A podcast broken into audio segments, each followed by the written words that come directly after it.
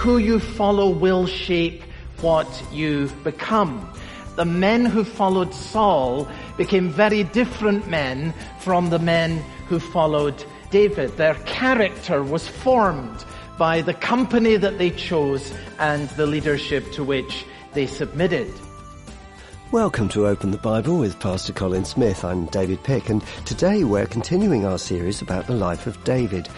So today, Colin, we're going to hear about the importance of picking healthy role models. Yeah, we're looking at the story of Saul and of David and how different they were. Saul was a destroyer. And we're going to look today at the pattern of a destructive person.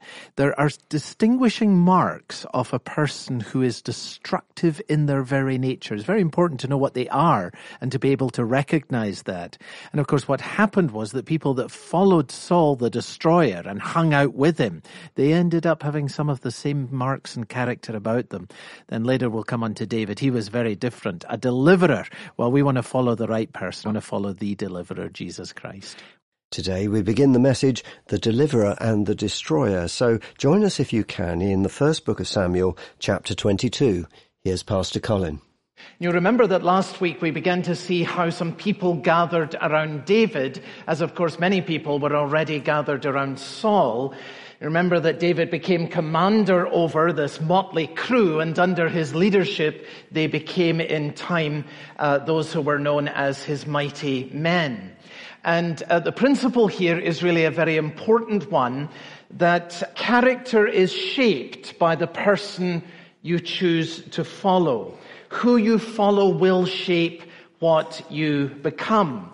And as we pursue the story, we'll see increasingly that the men who followed Saul became very different men from the men who followed uh, David. Their character was formed by the company that they chose and the leadership to which they submitted. Now, here at a very practical level is what this means uh, for us. Your choice of friends, who you hang out with, will be a life shaping decision for you. The character of the company that we choose rubs off on us, and this is illustrated very, very clearly in this story as uh, we follow it. The choice of the kind of ministry on which your soul is fed, your choice of the ministry that nourishes your soul will shape in large measure the kind of Christian that you are likely to become. The books that you read, the kind of films that you watch, the websites that you habitually frequent will shape your character and they will shape your conversation. The very simple principle that who or what you follow will shape what you become. Remember the Bible says bad company ruins good character. And so this principle is a very important one and it's illustrated again and again in the story of David and of Saul. The company that you keep will shape the character that you form. Now today we're going to see the very different character of Saul and of David emerging more clearly and more starkly than ever before in uh, the story. Saul is revealed as a destroyer and uh, we're going to follow the story of how he destroyed the entire city of Nob. David, in contrast, is revealed as a deliverer, and we're going to follow the story that was read for us about how he delivered the city of uh, Keilah. So these two profiles. And it becomes very obvious that the people who are gathering around these two very different leaders end up having uh, lives that move and characters that are shaped in very, very different directions. So much for us in the Word of God today. I want to give you two profiles. First, the profile of Saul, the destroyer, and then the profile of David, the deliverer, and for us to seek to shun all that is an evidence of the character of Saul and to pursue all that is the character of David. So we begin in chapter 22 with this profile of a destroyer. And remember that Saul has been looking for David. David's been able to hide successfully from him. Uh, but now in the cave of Adullam, there are these 400 men who have joined to D- David and pledged their allegiance to him. And uh, obviously, it's quite easy to hide when you're one person in the hills. But when you've got 400 people following you, it ain't so easy to keep under cover. And so it's not surprising that David's sightings are beginning to uh, be reported back to Saul, which of course makes him very angry. And so he calls his servants together for a little conversation. And in that conversation, I want you to see today five tactics that are habitually used by destructive people. Five characteristics of a destroyer. Anyone who has ever been in an abusive relationship of any sort will immediately recognize all of these things. They're characteristic, and it's extraordinary how consistently they are repeated. And beyond that, what I want all of us uh, to do, as I've been trying to do uh, this week, is that we would search ourselves and ask of God that He'd shine the light into our hearts and ask the question, where is there any trace of these destructive characteristics in, in my life, patterns of behavior and of speech and of writing in my life that I may be, by God's grace, delivered from them. The destroyer always works with five tactics. The first is intimidation, and you have that in chapter 22 and verse 6. Saul sits at Gibeah under this tamarisk tree on the height, and notice, with his spear in his hand. And all his servants were standing around him. Isn't it interesting? Have you noticed in the story how often when we come to Saul, he's got his spear in his hand? What's all that about? Well, these servants knew about the spear. They knew how easily Saul could fly into a rage, and when he did, he could throw that spear. He'd done it twice at David, and there he is, twiddling his spear again. You know, can you imagine this? Come on now, my friends, let's have a little talk together. I have my spear right here, as you see. Uh, the spear is an unspoken threat. And that is what they knew. And Saul knew that they knew. And there he is uh, speaking. We're going to have some words together, he says. And as he turns that spear in his hand, there is an unspoken or else. That's intimidation. Did you know that the Bible gives a very clear instruction with regards to not cultivating the company of an angry person? Proverbs chapter 22 and verse 24, it's a clear instruction. Take it to heart. Make no friendship with a man who is given to anger, nor go with a wrathful man. That's a definitive statement. Uh, people may become angry from time to time for various reasons, but if a person is given to anger, if it is habitually their character, the Bible gives you a clear instruction do not make a friendship with that man or with that woman. Because here's what will happen. The scripture goes on, lest you learn his ways and entangle yourself in a snare. And folks, I, I, don't know about your observations of our culture, but it does seem to me that the way that we are going, there are just more and more and more people in our society who live in a pattern of habitual anger. They are just angry. And that can be true in the church as well as it is true in the world.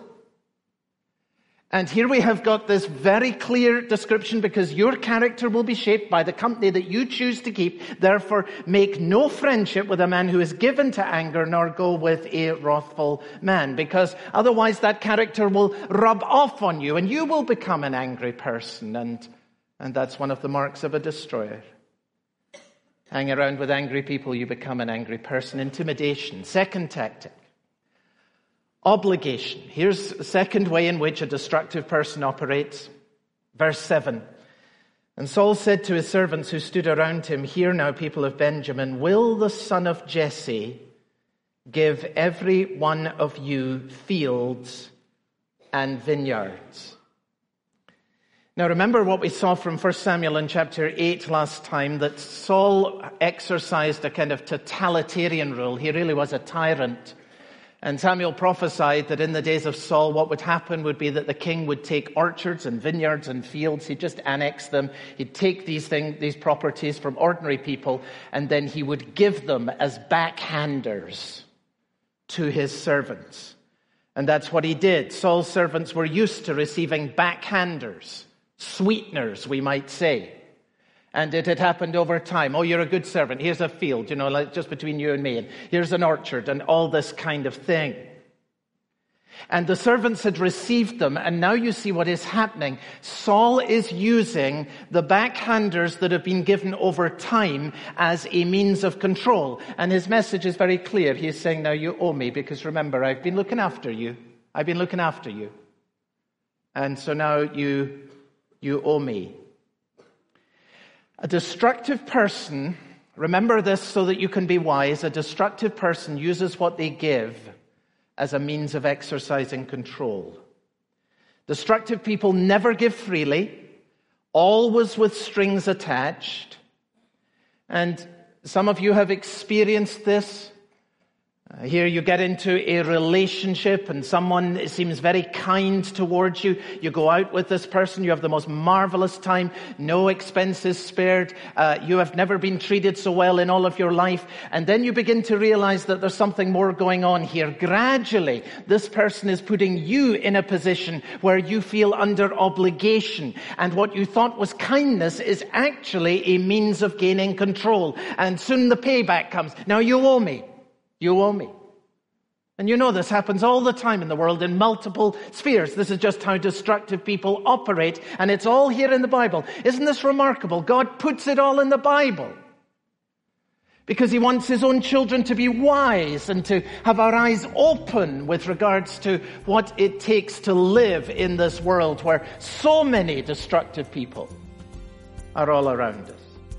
You're listening to Open the Bible with Pastor Colin Smith and the message, The Deliverer and the Destroyer. And today we've been looking at the profile of the Destroyer. We'll get back to the message shortly. And if you ever miss any of our messages, or you'd like to go back and listen again, you can always do that by going to our website. That's openthebible.org.uk. There you can stream any of our previous messages directly online or download them for free as an MP3.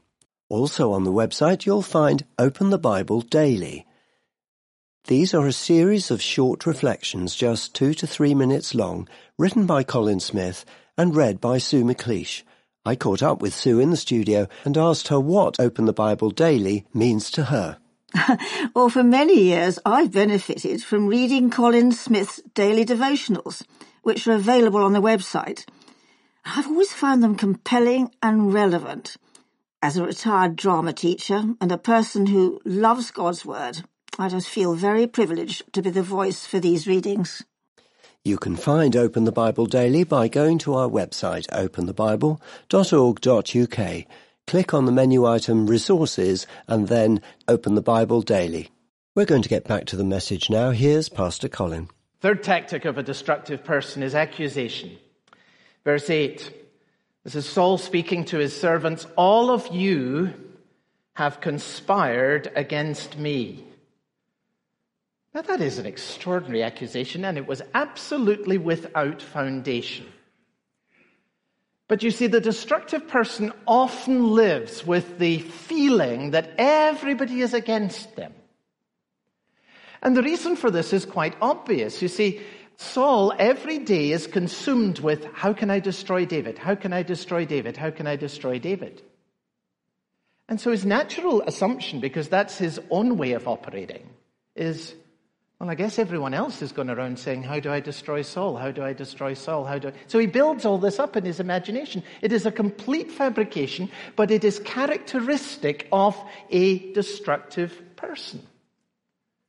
And so, although in verse 8 he says, No one discloses to me when my son makes a covenant with the son of Jesse. Well, that was true. Uh, Jonathan had indeed made a covenant uh, with uh, David. But notice what he says next. Verse 8 None of you discloses to me that my son has stirred up my servant against me to lie in wait as at this day. Well, he thinks David is lying in wait to ambush him. That's a complete reversal of the reality, which is that Saul is the one who's out stalking David.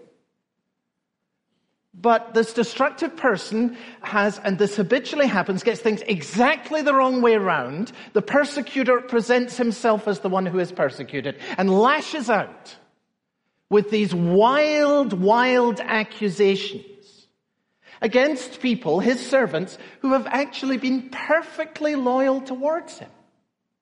Now, how often a marriage, a church, a business, a family, a ministry has been destroyed by wild accusations. And this is simply how destructive people operate intimidation, obligation, and accusation. Number four, manipulation. Look at verse 8. None of you is sorry for me. Can you imagine a king saying that? Oh, you've no idea how hard it is for me to be a king. Nobody knows the pressure that I've got. Oh, why don't you have sympathy for uh, This is emotional manipulation. How hard my life is. And it's a pattern of the destructive person, a tactic that is habitually used. And once you, once you see these things in the Bible, you say, oh, now I begin to understand more clearly what is going on in the world. And then sometimes you'll say, you know what? I just saw a trace of that in my own heart. And I know where it comes from. It comes from the destroyer. I want nothing to do with it. Fifth tactic is misrepresentation. Misrepresentation. And here we're looking at verse 13. The backstory is that earlier, David, when he was alone, had gone to this town of Nob. He was hungry, and the priest there, Ahimelech, uh, gave him bread. It was actually the showbread. You may remember Jesus referred to this story in uh, the Gospels.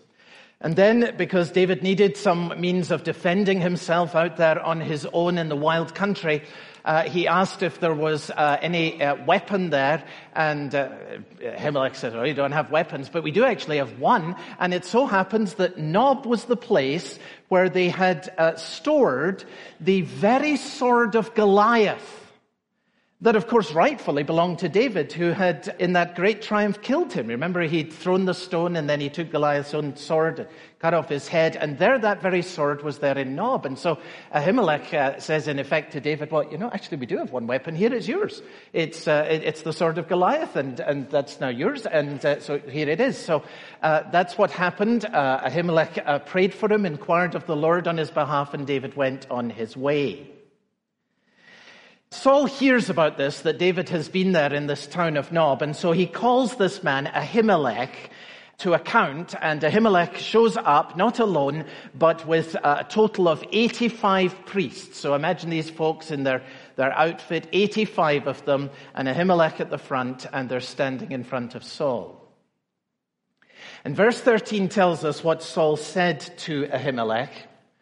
And what I want you to notice here is the extraordinary mixture of truth and of lies. Verse 13. And Saul said to him, that's Ahimelech, Why have you conspired against me, you and the son of Jesse, that's David, of course, in that you have given him bread and a sword and have inquired of God for him, so that he has risen against me to lie in wait as at this day. Now, friends, look at the extraordinary mixture of truth and lies in that one short statement. Saul says to uh, Ahimelech, You have given him bread and a sword. That was true. Ahimelech did that. He says, You have inquired of God for him. That is true. Ahimelech did that. But notice what he says next. Why have you conspired against me? The idea that Ahimelech was conspiring against Saul is an utter fabrication. It was an assumption. The only conspiracy was one that existed in Saul's mind.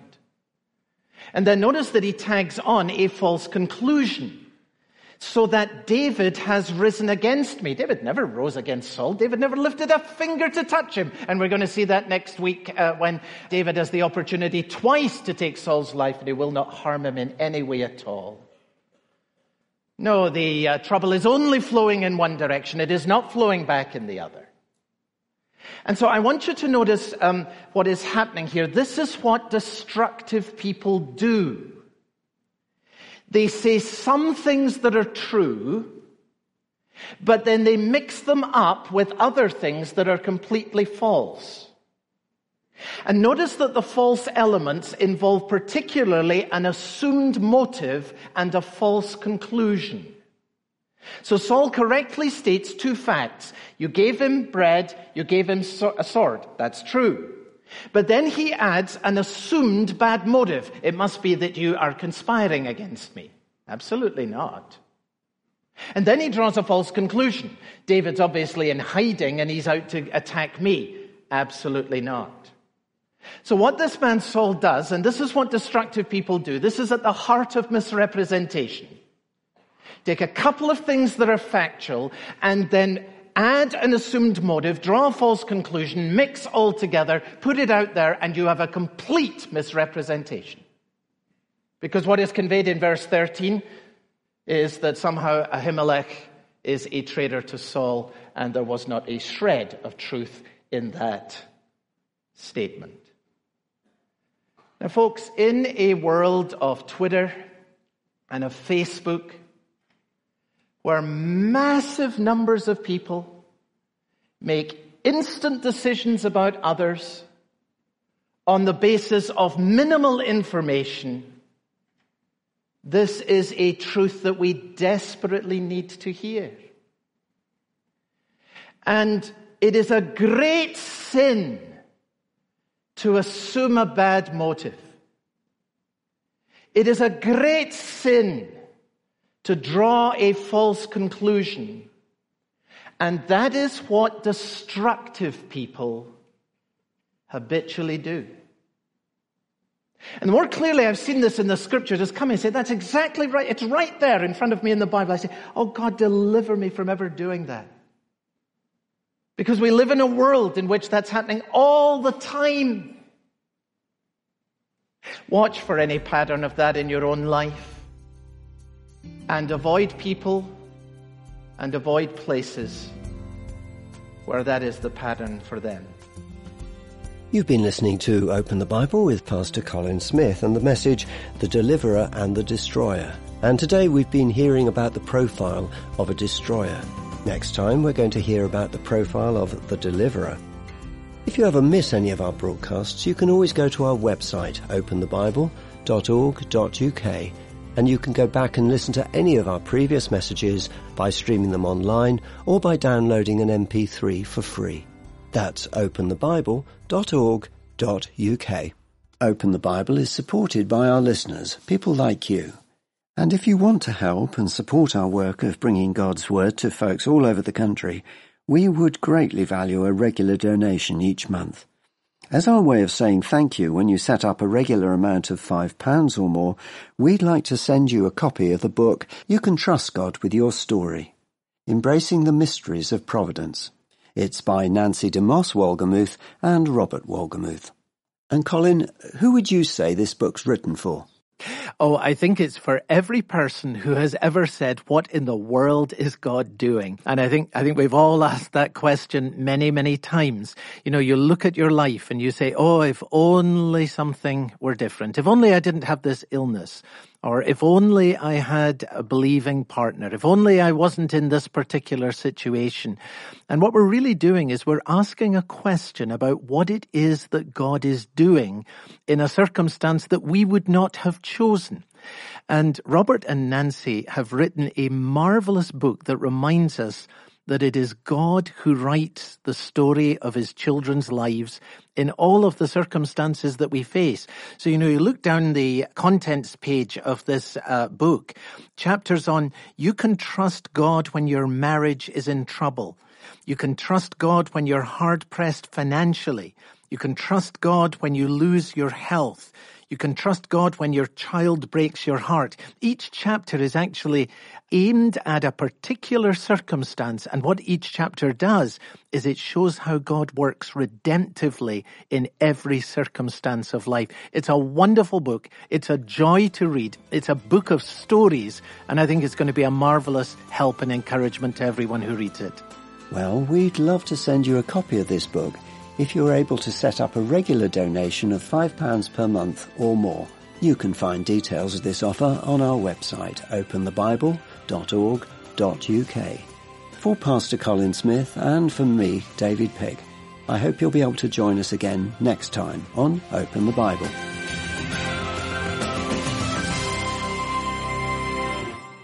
This broadcast of Open the Bible was supported by our listeners. Saul was a destroyer. David was a deliverer. Are you more like the deliverer or the destroyer? Find out next time on Open the Bible.